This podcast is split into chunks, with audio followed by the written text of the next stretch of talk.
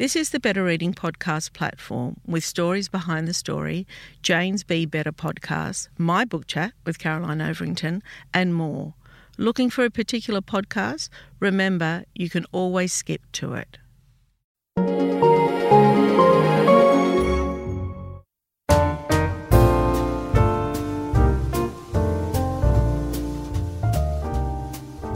Welcome to the Better Reading podcast, Stories Behind the Story, brought to you by Belinda Audio.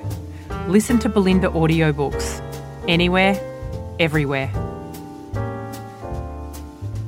Hi, this is Cheryl Arkell for the Better Reading podcast, Stories Behind the Story.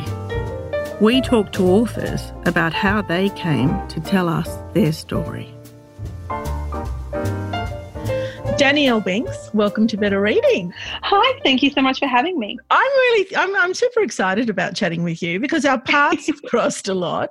Uh, and I know, um, I mean, of course we've met, but we've never really yeah. sat down and had a good yarn, have we? I know, we have met a few times in my capacity, uh, spoiler alert, my capacity also as a literary agent. Yes. Um, and this is now me with my author hat on, and it's a little bit fun. Yeah, I'm yeah. excited. yeah, yeah. Danielle is a Melbourne-based writer, viewer, agent, book blogger and youth literature advocate. In two thousand seventeen, she edited and contributed to Begin and Begin, an anthology of new Australian young adult writing inspired by the Love Oz Y A movement, which won the ABIA Book of the Year for Older Children ages thirteen plus and was shortlisted in the two thousand eighteen Golden Key Awards. So The Year the Maps Changed is her debut middle grade novel mm-hmm. coming out with Hachette in Australia right now. Is that right? It's out now? Uh, it's out April twenty-eighth, which means ah. it'll definitely be available from May. So close. Yeah, yeah close. close. A little bit of a wait. It's okay. Yeah. yeah. So um, listen, um, you've, you're doing a lot and you've done a lot. Uh, tell me how it is that you came to work in, you know, the book industry essentially, because you're a bit of an all-rounder. Yeah, I do. I have many hats. Um, yeah, I like so- that. Thank you. So I always say that I got my start with writing, and I got yeah. my start writing writing fan fiction, which, if you don't know, is writing your own works inspired by the universes of other creators. So I wrote a lot of Buffy the Vampire Slayer. Uh, there was some Twilight in there, some West Wing, if there are any Aaron Sorkin, the West Wing fans. Uh, I wrote a lot of fan fiction, and I wrote fan fiction in particular when I went off and did my first uni degree, which was a communications degree with a major in journalism, and I hated it. I did not enjoy that degree. I, and I kind of had a an inkling feeling when I was doing a lot of fan fiction writing on the side, and all of my lecturers were saying to me, Danielle, none of this purple prose. It's who, what, when, where, why. Just stick to that. I kind of had an idea that I was maybe edging towards a more fictional journey. Yep. Um, but I did three years of journalism. But at the same time, I was writing fan fiction. And then I started my book review blog, which I always called my solo book club. Yep. And it was just me reviewing the books that I was reading at the time. I was a, I became a really huge reader. I was a big reader my whole life. But especially once Year twelve finished, I started reading the books that I actually wanted to read. So there was a lot of romance.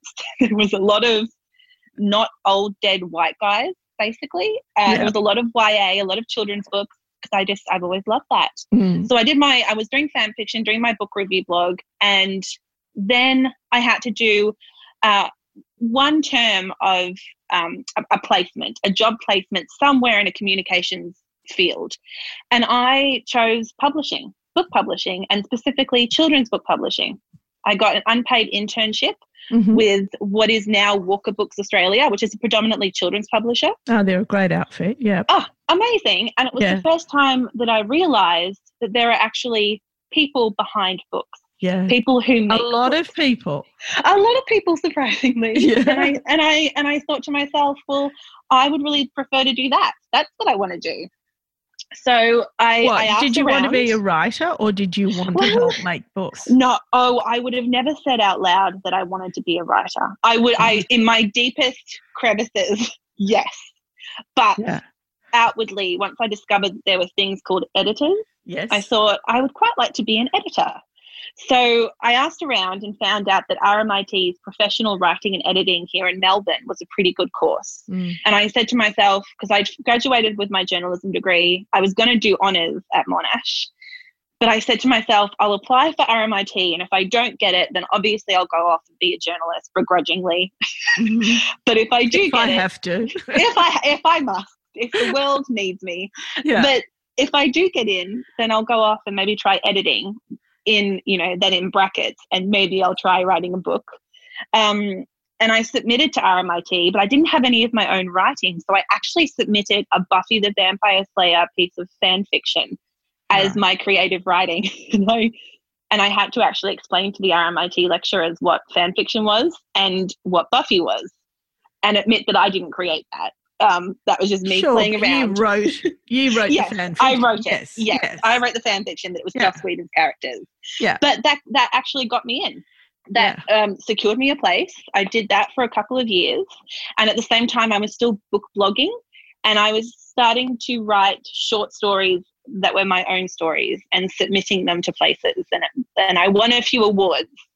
Uh, you know, congratulations. Steadily and slowly. Thank yeah, you. Yeah. Just a few. Um, and, do you know, I wanted to stop you there because yeah. I think when people talk about, you know, that they want to be writers and how do you get to writing, one of the things is to keep submitting for competitions. Yeah. I feel that that is actually a really good pathway to getting published. Oh, it's huge, and it's short stories. And lo yeah. and behold, it came back again when I was tapped to be editor and contributor to a short story collection with HarperCollins in Begin and Begin, a Love Oz Y A anthology. Yeah. So I thought I was just writing these short stories and just kind of satiating a need that I had to put out my own work. But lo and behold, it created a love of the short story form for me that then helped me when I became an editor and a short story writer for an actual collection. So it all comes around again. I'm a really big believer in it all comes around again. And even if you don't quite know why you're why you're working at something in the moment, I promise you at some point fate will tap you on the shoulder and say, hey, this was the reason why. Remember that yeah. thing you did five years ago? Yeah, well, now it comes around again. Yeah. So I'm a, I'm a really big believer in that. But um, no, long story short, I was just doing R M I T, eventually got an internship that became a permanent position with a publisher where I was an editor, and that was really fun. And was that Walker? And, no, that was with a, um, a a feminist publishing house in Melbourne called Spinifex Press. Oh, yeah, they're wonderful too. Yeah, yeah they're great. That's a great outfit as well. They're amazing. I've worked yeah. with really amazing people. I'm yeah. very, very lucky. And and but basically I was always freelance writing as well, and I was mostly yeah. freelance writing about young adult literature yeah. and kind of putting out into the universe what I wanted to see happening in Australian Y A, which was just more of everything. I wanted... I wanted more representation in Australian Y A. I wanted more genre representation. I wanted to see some Aussie Y A romance, some horror, paranormal, everything. And and it just so happened that one day I was at the Wheeler Centre yeah. and somebody tapped me on the shoulder, and it was Jacinta Demaze, and she has her own, as you all know, Cheryl, yeah. she has her own literary agency. A power and, force. An absolute powerhouse, power force, powerful woman. I love yeah. her, adore her. Yeah. But she said to me, I really, I've been reading your stuff online. I like what you say about youth literature in Australia. Do you want to join me and become a literary agent? And truly, this thought had never crossed my mind before. Mm. But that was that and was what an accolade! What yeah, an accolade. I'm, I'm, I mean, you got to be kidding me. She's amazing, yeah. and that was it. Just changed my life. That was twenty sixteen. Here I am now. Couldn't imagine doing anything else. And then in that time, as I was kind of probably gaining confidence in this realm, I also started writing a little book of my own, and, and now it's out this year. Wow. So, congratulations. Now tell me about thank the book. You. The book. Okay, well, the first thing to know is... I love it is the middle... title. Oh, thank you. That wasn't me. That was my editor. Yeah, I am fantastic. Notoriously, I'm notoriously terrible at titles, and she came up with that. And the second I got goosebumps, I thought, ooh, The Year the Maps Changed. Yep, yep. That's a winner. Mm. So defer to people who know better, and Kate Stevens, my editor, definitely knew better when it came to titles. Mm. Um, I love the so, collaboration between editor and author. I love it. Oh, and my favourite thing, and I was really lucky when I was choosing who I wanted to work with for this book, given that I've been an agent now since twenty sixteen, I was able to look around and really think, who do I want to work with? And mm-hmm. Kate is just someone who I've always gotten along with fabulously, mm-hmm. and I was really excited to be able to bring this to her and say, do you want to do this with me? And she enthusiastically said yes. And and that was it. you know, signed, sealed, delivered. She was who I wanted. She was who I got, and I feel incredibly lucky for that. Mm. I think, um, and when it works, it's magic, you know. Oh my gosh, you in this book, yeah, absolutely. So, so the book is technically middle grade. Middle grade being for eight to twelve year olds, but I am hearing from booksellers who have had an early copy of it since about December. I'm hearing from booksellers that they will be recommending it for ten plus, and especially for like the fourteen-year-old age bracket. They think it'll be a really good title for them. So kind of tricky age group. Mm-hmm. It's an age group, I imagine, where lots of kids either become voracious readers or their reading kind of drops off and becomes only what they have to read in school. Mm. Uh, so hopefully it appeals to them. It's a little bit of everything. It's a bit of an adventure novel. It's it's historic fiction as well. Uh which crushes my heart to admit because it's set in nineteen ninety-nine and that does make it historic fiction. Um, well, it makes me feel. But anyway. Look, it's set in nineteen ninety-nine and it features an eleven going on twelve-year-old character. And the thing is, in nineteen ninety-nine, I was eleven going on twelve. Mm. So I've really, I've tapped into my childhood, and it's set on the Mornington Peninsula down here in Victoria, which is also where I have grown up and still live to this day.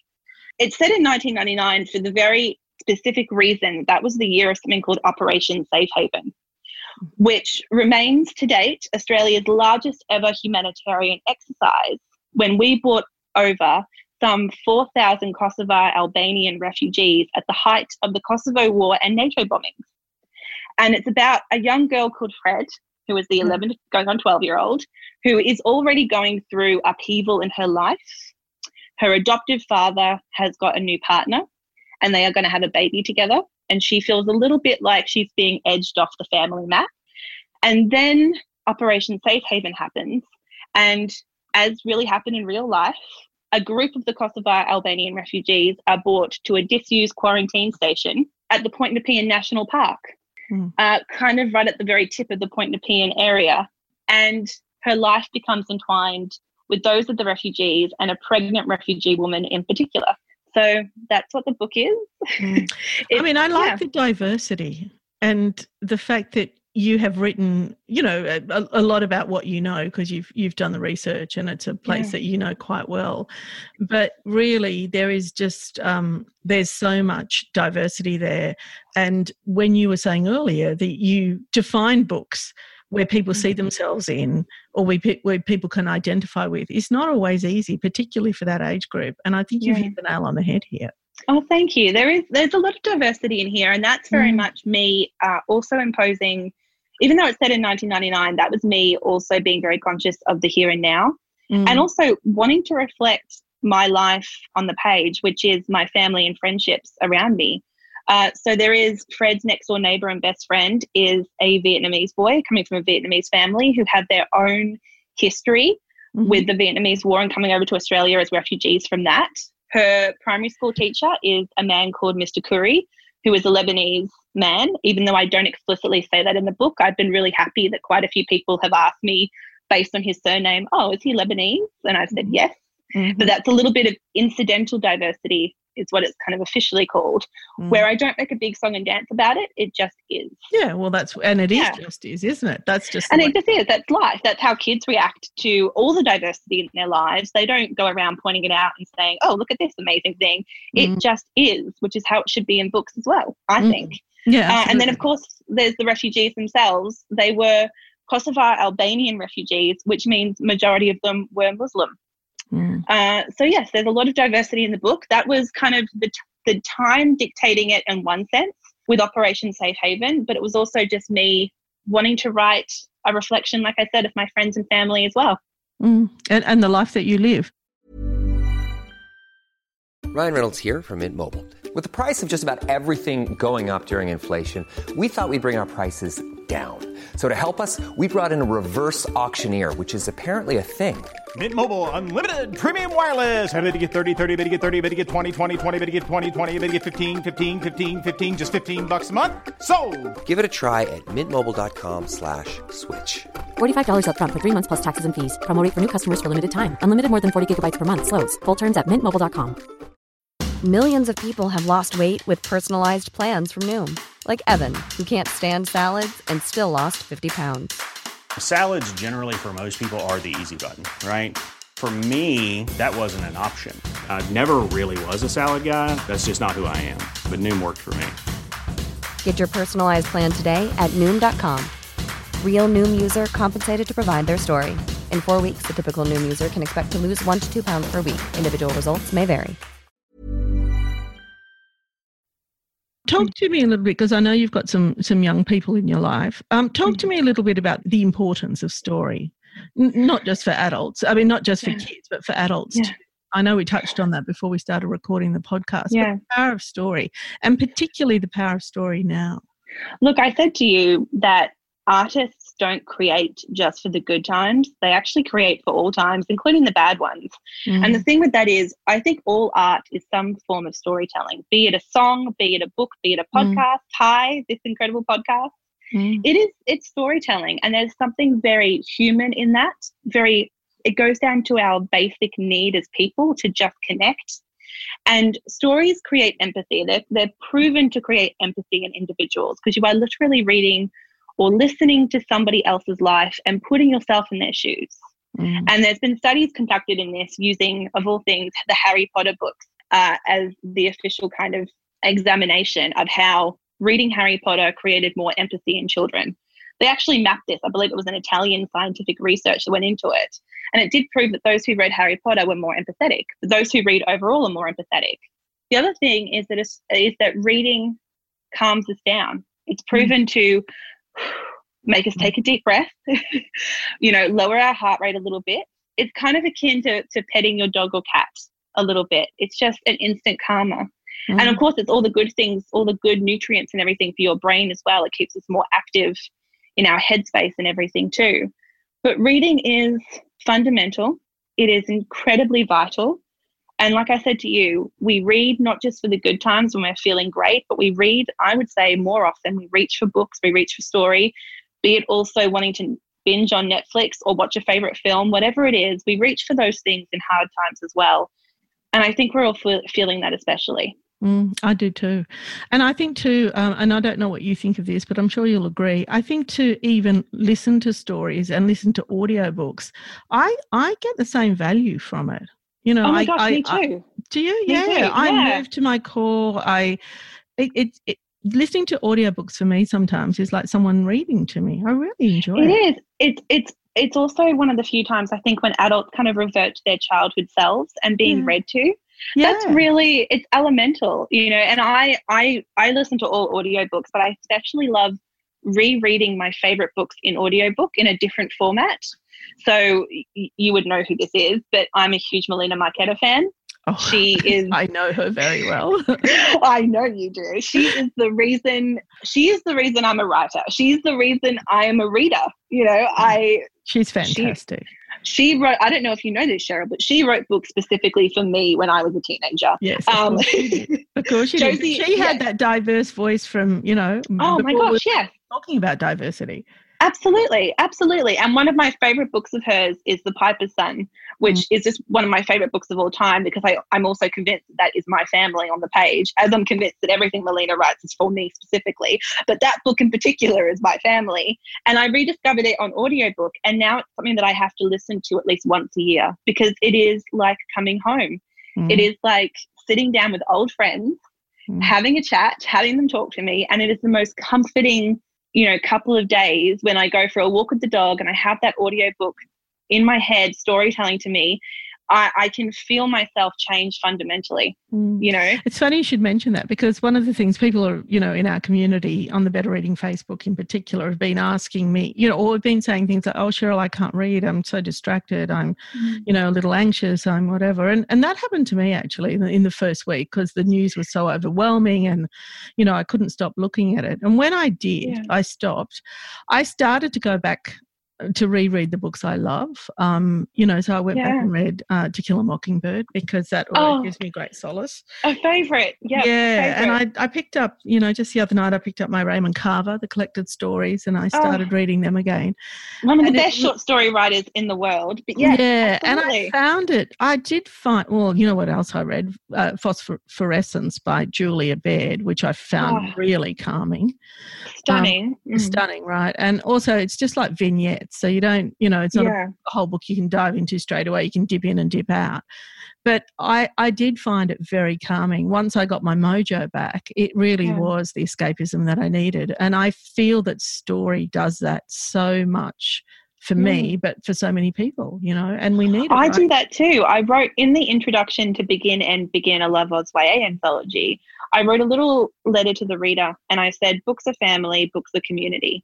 And I really do believe that. And I really do believe that reading favourites is like coming home. So when I read Harper Lee, To Kill a Mockingbird, yeah. I still cry at those same parts. I Absolutely. still laugh at all the same parts, like her wearing the giant ham. Yeah. Um, all of that.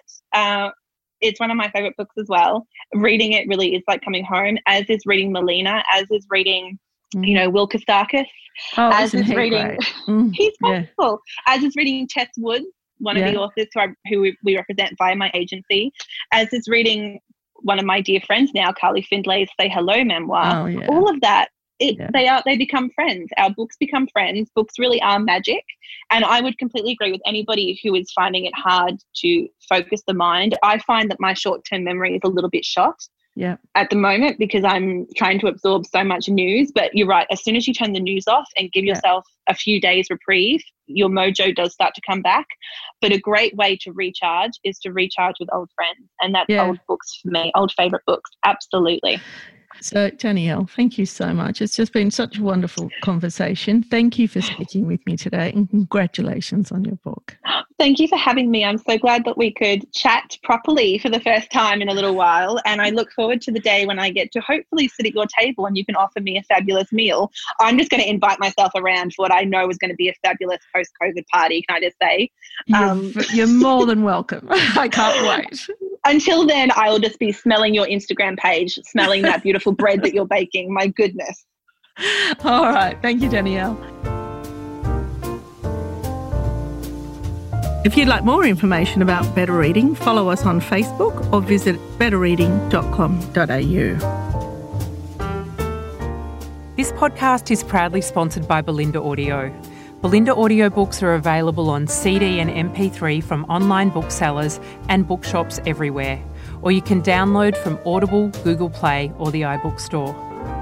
We've also created our own app called BorrowBox that's available from both the App Store and Google Play. All you need to do to get it working is to download the app, join your local public library, and you'll gain access to the world's best collection of ebooks and e-audiobooks available for you to loan on your phone or your personal device.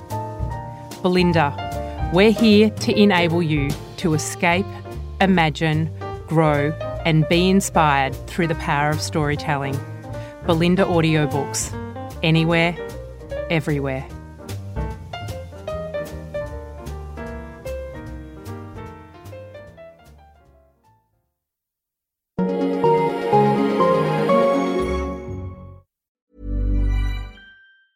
Planning for your next trip?